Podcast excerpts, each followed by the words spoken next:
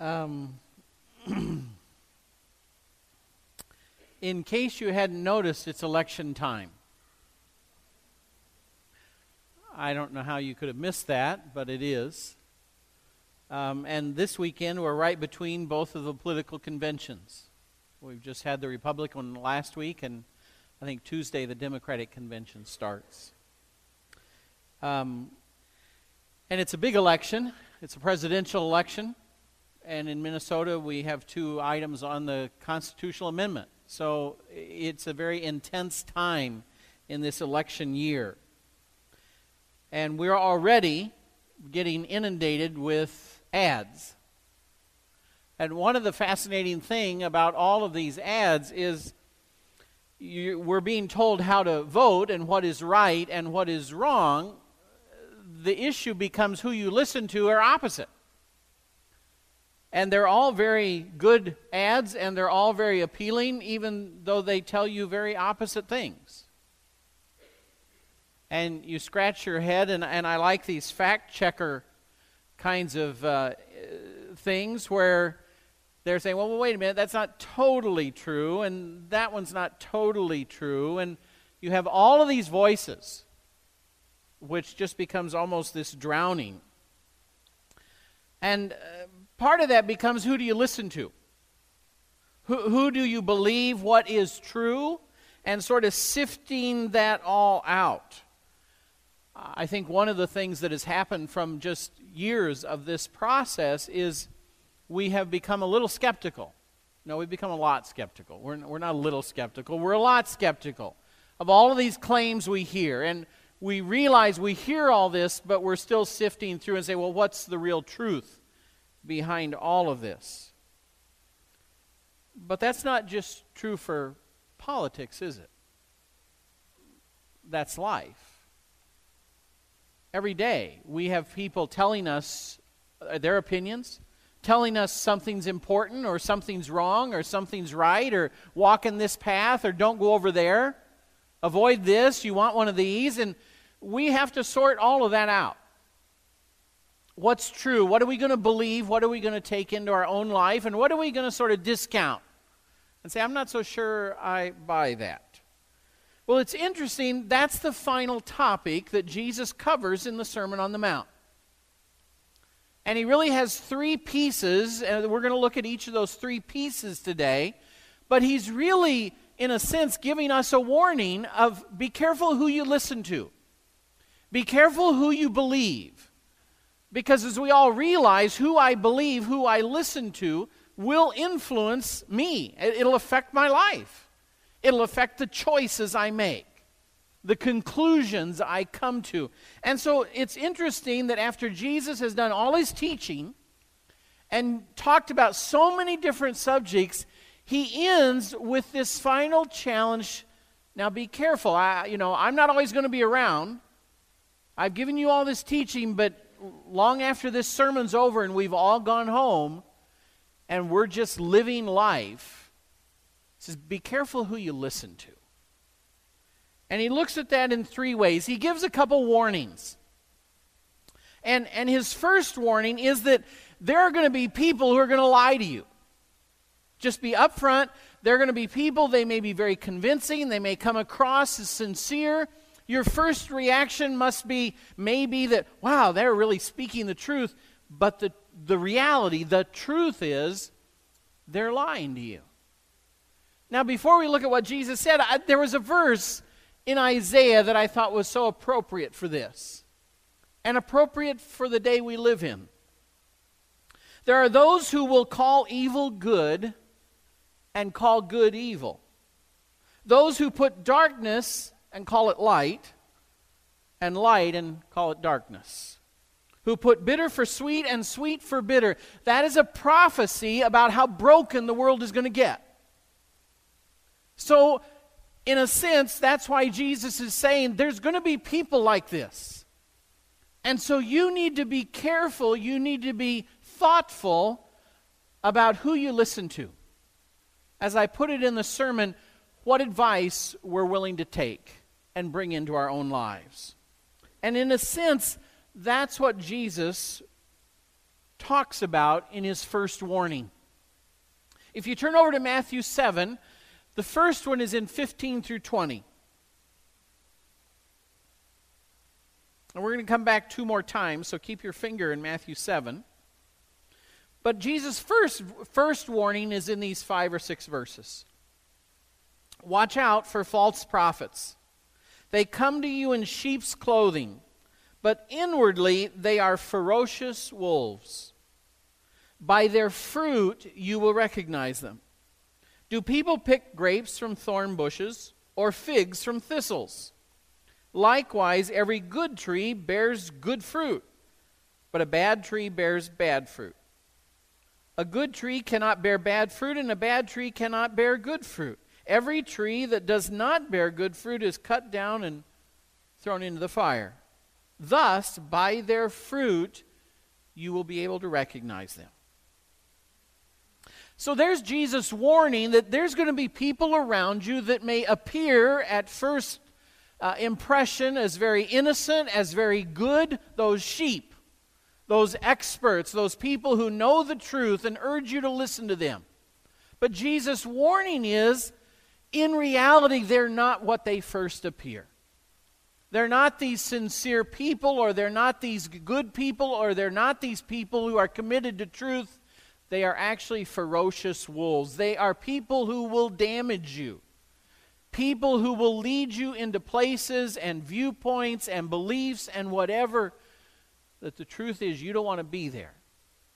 And they will harm you. Now, what do we do about that? How do we know that? Well, Jesus' point is look beyond their words to their life. Look at the fruit.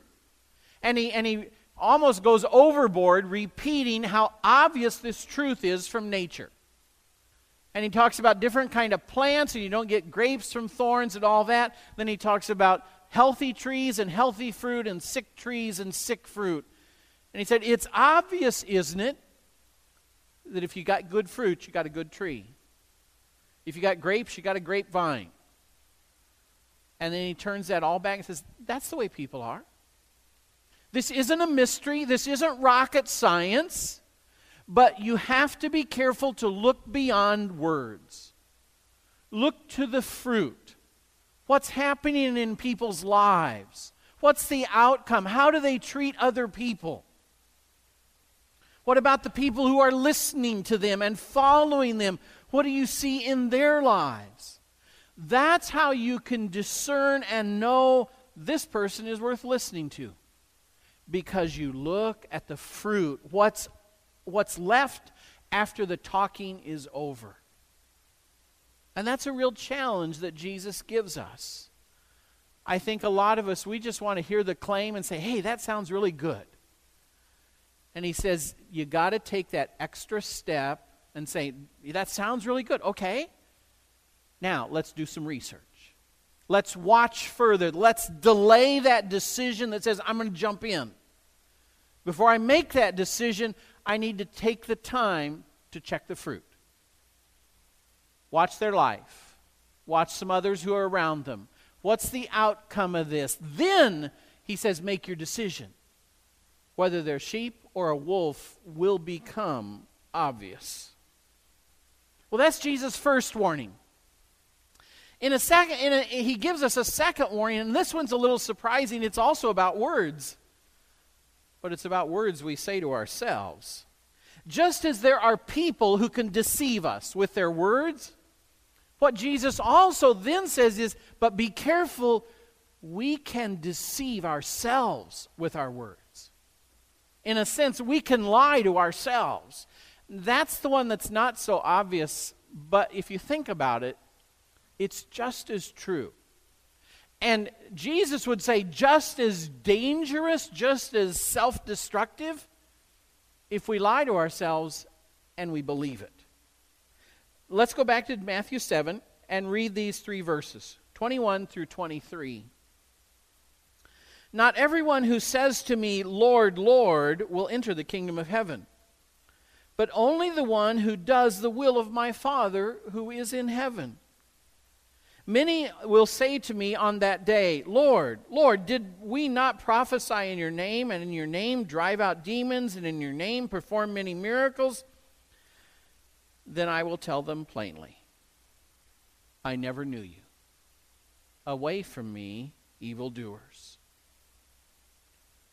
Jesus is saying, Words aren't going to trick me. I am Son of God. I know all things. I am God. You're not going to trick me with your words, your claims. Oh, I'm a Christian. Oh, look at all the good things I've done for Jesus. And all of those words that we say to others and to ourselves. But you see, I don't think the danger that Jesus is talking about here is how we might trick him. I don't think he was worried about that. He knew that was just not going to happen. What Jesus is concerned about, and the reason he needs us to hear this second warning, is we might trick ourselves. We might tell ourselves often enough, well, I'm a Christian. Look what I've done for Jesus. I gave this, I did this. I'm a Christian. And the person we're fooling is ourselves. just as in the first warning, Jesus says what matters is what's in your life, what you're really doing. Did you know me? That's what really matters. Our actions, not just our words. And we've all been there, haven't we? We can tell ourselves that. Or we can always find somebody worse than us and we say, well, I'm not doing so bad. Uh, I, I tell everybody I'm a Christian. I put a sticker on the back of my car. That ought to prove it. And we may end up deceiving ourselves because we're not deceiving Jesus. And that's the danger that we kid ourselves. Because what matters is what we're living, what we're doing. There's a sports season starting. You may not have noticed a, a thing called football. It's sort of taking over the country. College is starting, pro is starting. Of course, high school's already started playing.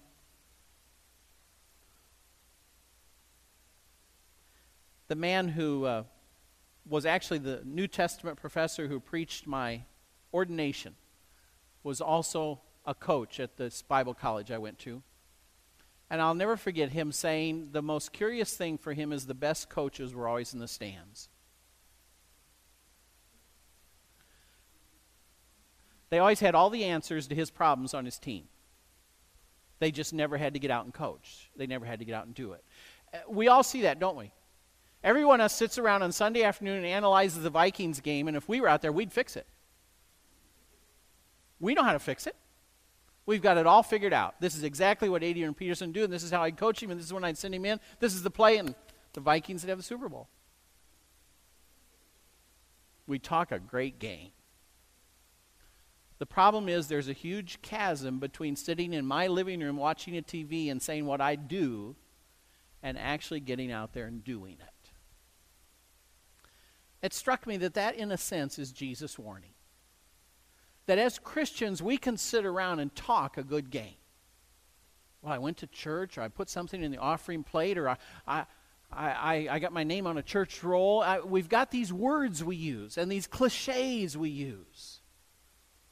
And his warning is don't let that fool yourself. I'm going to look deeper. I'm going to say, Did you know me? What was the fruit of your life? What was going on there? Now, we always have to handle this carefully. Because as soon as we start talking about this fruit and what we do in our lives, we can just cross a line and we get back to law. And we have to earn our salvation. And, and we know as Christians that's not true. Uh, first of all, we can't do enough good things to earn our way to heaven. We'll not get it all right. None of us in this room will get it all right. We are always going to need the cross. and we are going to be saved. We're going to get in by grace. But what Jesus is saying is don't fool yourself. I am going to look in your life and say, is your faith genuine? Is it real? And James, I, we could go and read about James because in the book of James, part of what he warns us is if it's real, there will be some fruit. Now, that doesn't mean we earn our salvation, we'll, we'll not get there. But we can't discount Jesus' warning that if it's real, there will be some fruit. There will be more than just words. There will be more than a bumper sticker, more than a name on a church roll.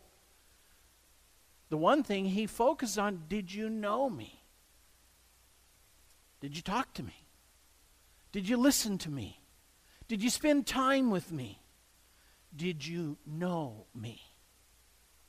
What fruit is in your life? Are there grapes there? As, as Paul talked about in his communion meditation, are there some folks who didn't deserve forgiving and you forgave them? That's fruit. Uh, is there some grace there? Is there some loving and caring for others who you didn't have to care about, but you did? Is there some of that real fruit that's there? And that's what we need to look for in our own lives, beyond just the words we use and we say to ourselves. Well, how do we do all this? How do we know who to listen to? How do we speak honestly to ourselves? How do we know where to get advice? Back to the sermon topic. Well, that's how Jesus ends the Sermon on the Mount. He says there is one solution, one source of truth that will never fail you, that will never be wrong. You can always read it and trust it. You can have any fact checker analyze it all they want, and they're going to find out it's 100% truth. And that's Jesus. Because he is not just the wisest man who ever lived, he was God on earth. And so he always spoke the truth. And because of that, we can always listen to Him. We may even need to doubt ourselves and say, Am I being honest with myself? But we can always be confident in listening to Jesus. Now, he makes this point with a parable. It's become a famous parable. Uh, we, I'm sure everybody in this room has probably heard about it. Two people building their houses. Let's go over and read 24 through 27, the end of the Sermon on the Mount. Therefore, everyone who hears these words of mine and puts them into practice, who listens to me, is like a wise man who built his house on the rock. The rain came down, the streams rose, and the winds blew and beat against that house. Yet it did not fall because it had its foundation on the rock. But everyone who hears these words of mine and does not put them into practice is like a foolish man who built his house on sand. The rain came down, the streams rose, and the wind blew and beat against that house, and it fell with a great crash. There are one set of teachings that we can always trust and follow, and that's Jesus. It doesn't matter what's popular. It doesn't matter if current experts say this isn't needed or this won't work. Doubt them Never doubt Jesus. And what he says is right or wrong. This is the path to walk. This is how a marriage lasts, a home works. This is how to be a business person. Never doubt Jesus' teachings. They are that rock. Now, part of what Jesus admits is life is going to have storms. It doesn't matter if we're a Christian, doesn't matter if we love God and God loves us, we live in a broken world and there's going to be storms. Guaranteed. If you're not having them today, rejoice in the sunshine. There's a storm coming. And we've learned that about life. And that's a hard lesson. Because we all, what we want it to be is if I love God enough, I, I, I dodge the storms. They all go around me. Some will go around you and rejoice and say, Thank you, God, that storm passed by. But don't think you have an umbrella around you, a force field, where all the storms of life are going to dodge you. They're going to come to all of us. So our choice isn't how to get out of the storms. Our, our choice is how do we build to survive the storms so our houses don't crash. We've seen that in the hurricane, the flooding. There's storms that just get washed away and buried, and there's other houses that make it. So, in a sense, that's what Jesus talks about. Now, there's the option of sand. He said, Now, you can listen to whoever you want, you can listen to yourself, you can take in all kinds of advice, and there's lots of advice today that says this is right, this is wrong, this is how to live, whatever. He says, but the truth is it's sand. Now, the nice thing is, sand is easy, it's easy to work with. We live in a sandy area. It's just amazing to me. It is so easy to work with sand. I had to dig a trench out across my yard. Phew, that's no big deal. It's sand. I still remember living, moving up here six years ago. I, I had grown up, first of all, in Illinois where we have black dirt. And it's a little bit harder. You don't just dig a trench, it's work. And I get up here and I, it's like somebody had construction and left some sand around the house, but it's, that's everything. You dig as deep as you want, it's all sand. Well, it's easy. It's easy to dig, it's easy to build on till it rains. I have a gutter that I still haven't figured out what to do with because every time it rains, whatever I've moved back in place, it's gone because it's on a hill. And that's the problem with sand. It's easy until the storms come. And then gone. Well, Jesus says there's another option, and that's rock. I've lived one other place for any length of time in my life, and that's East Tennessee.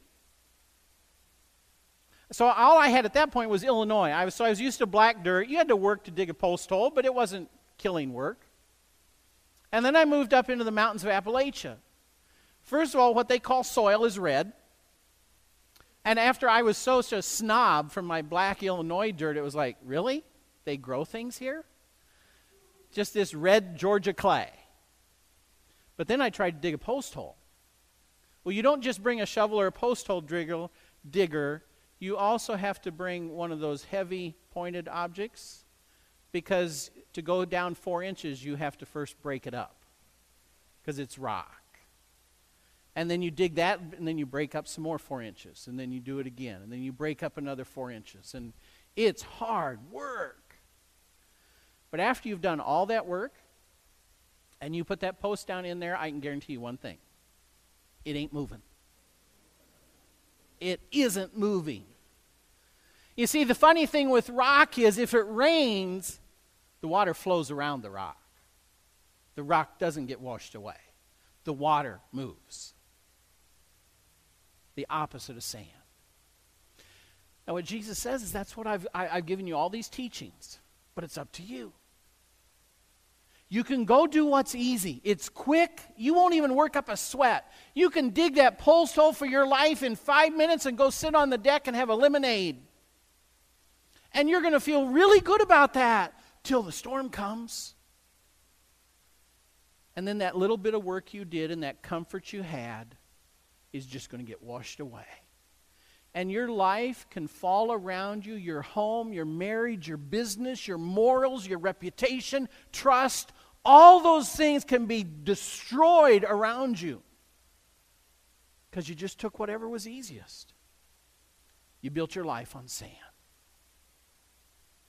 Jesus is up front. He says, Some of the things I'm going to call you to do, some of the things I've taught you, turning the other cheek, forgiving, going the extra mile, always speaking truth, all those kinds of integrity issues. Jesus said, I understand this is rock. This isn't easy stuff. But if you'll build your life on these teachings, you'll be fine when the storms come. You'll be fine. But you got to do the hard work of building on the rock. Jesus said, That's what I've tried to teach you. And I've given you the teaching, but now it's up to you. Where are you going to build your rock, your life? And I think that's a fitting challenge to leave with each of us as we end the Sermon on the Mount. Jesus has given us some great teaching on a new way to live, and we really can have a better life in the new kingdom. But it's not an easier life. And it won't always be popular, it won't always be what everybody's telling us to believe or telling us to live. But Jesus never lies to us, and He never gives bad advice if we'll follow His way and live this new way, not like everybody else. Remember the phrase we've looked at it week after week you have been taught, but I tell you. If we'll focus on His way and do the hard work of building on the rock, we will have a life that can never be shaken.